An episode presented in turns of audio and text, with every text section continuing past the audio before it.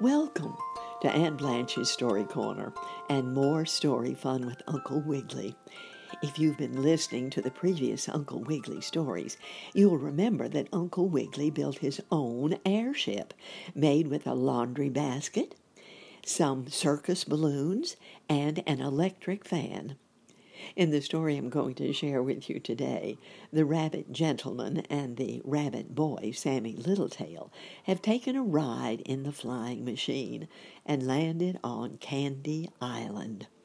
Let's see what kind of interesting people they're going to meet on this island and what their adventure will be. So get your ears ready to listen carefully and your imagination ready to see the story of Uncle Wiggily and the Pinching Bug by Howard Garis. Uncle Wiggily Longears, the rabbit gentleman, and Sammie Littletail, the rabbit boy, were walking along in the country woods on Candy Island in the middle of Sugar Lake where they had been camping for some time. How much longer are we going to stay here? Asked Sammie, as he stood up on the end of his little stubby tail and tied his ears in a hard knot so the prickly briar bush wouldn't scratch them. Well, until we have a few more adventures, replied Uncle Wiggily. I'm going to write a book, you see, Sammie, when I get back, and I want plenty of stories to put in it. You're going to write a book? exclaimed Sammie, surprised like. Yes, answered the old gentleman rabbit. One all about my travels and adventures, and I need a few more adventures to put in it. Then we shall sail back home. But it is very nice here, don't you think so? Oh, yes, I like it very much, answered Sammie. As Uncle Wiggily and Sammie were walking along, the rabbit boy suddenly gave a cry and sprang back so quickly that he almost knocked over Uncle Wiggily. What is it? What's the matter?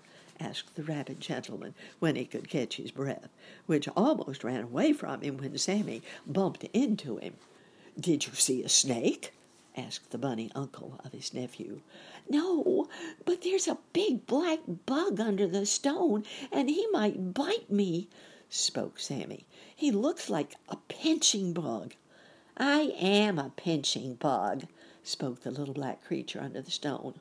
But I would not pinch you, Uncle Wiggily, nor yet you, Sammie. I'm in great trouble. And tears came to the bug's eyes. Why, what's the matter? asked Uncle Wiggily, who always liked to help anyone in trouble. I'm caught under this stone, went on the black pinching bug. Try as I've done, I cannot get loose, and unless someone helps me, I may have to stay here forever. Oh, no, never, never, cried Uncle Wiggily. We will help you get loose. Here, Sammie, you and I will lift up the edge of the stone, and the pinching bug can then pull out his leg. Then the rabbit gentleman and bunny boy lifted up the stone, and soon the pinching bug was free. Thank you, thank you very much, he buzzed as he flew away. Hmm, that's funny, said Sammie as he brushed the stone dirt off his paws. What is? asked Uncle Wiggily. What's funny? Why, the pinching bug didn't say he would do you a favor if he could went on Sammie. All the other animals or, or bugs you ever helped promised to do something for you. Oh, fie, Sammie!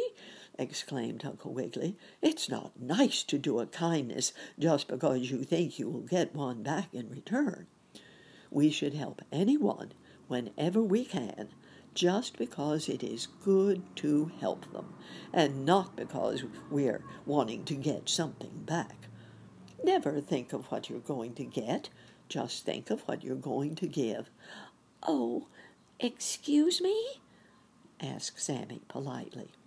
You are excused, said Uncle Wiggily kindly, and then he hopped along, leaning on his red, white, and blue striped barber pole rheumatism crutch, and Sammie came following after, like Jack and Jill falling down the hill.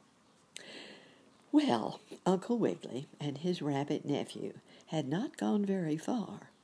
before all of a sudden, out from behind a stump jumped a pessimist. A pessimist, you know, is a funny animal who always thinks something bad is going to happen.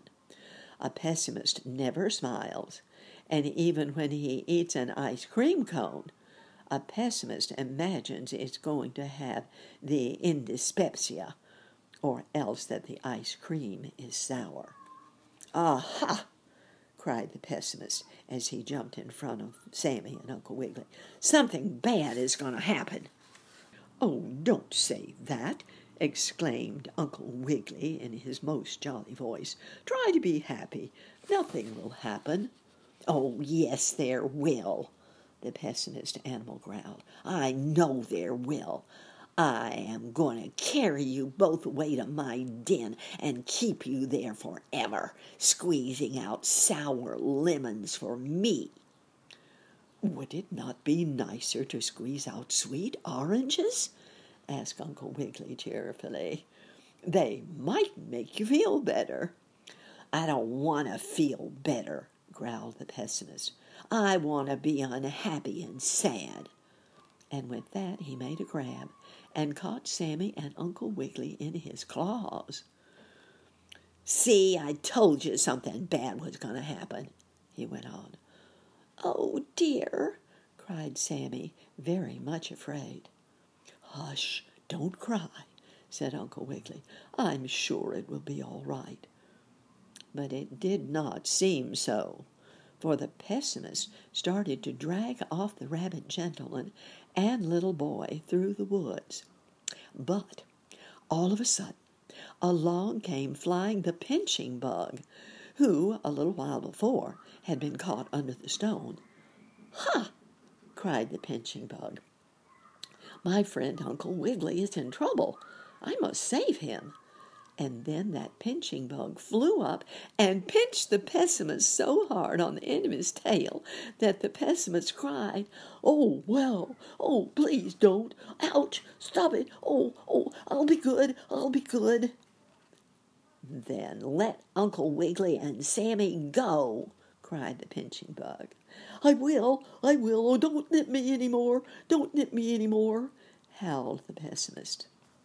Then the pessimist let go of the rabbit gentleman and of Sammie, and the pinching bug stopped pinching, and the pessimist ran away in the woods and ate a mustard plaster. He was so unhappy. But some time later, he turned into an optimist, which is a very jolly sort of creature indeed, always happy and looking for the silver lining of the clouds. Anyhow, the pinching bug did Uncle Wiggily a favor after all, you see, which shows you that you never can tell what will happen in this world. And on the page after this, if the rubber hose doesn't tie itself up in a knot, and rub molasses all over the postman's umbrella, I'll tell you a story about Uncle Wiggily and the lemons. Oh my! The pessimist animals sounded like someone terrible to know. Imagine someone always thinking that something bad was going to happen. I'm so glad he turned into an optimist after all. It's so much better to be happy and to look for the bright side of everything. I hope Uncle Wiggily has been part of a happy day for you. Join me again in Aunt Blanche's Story Corner.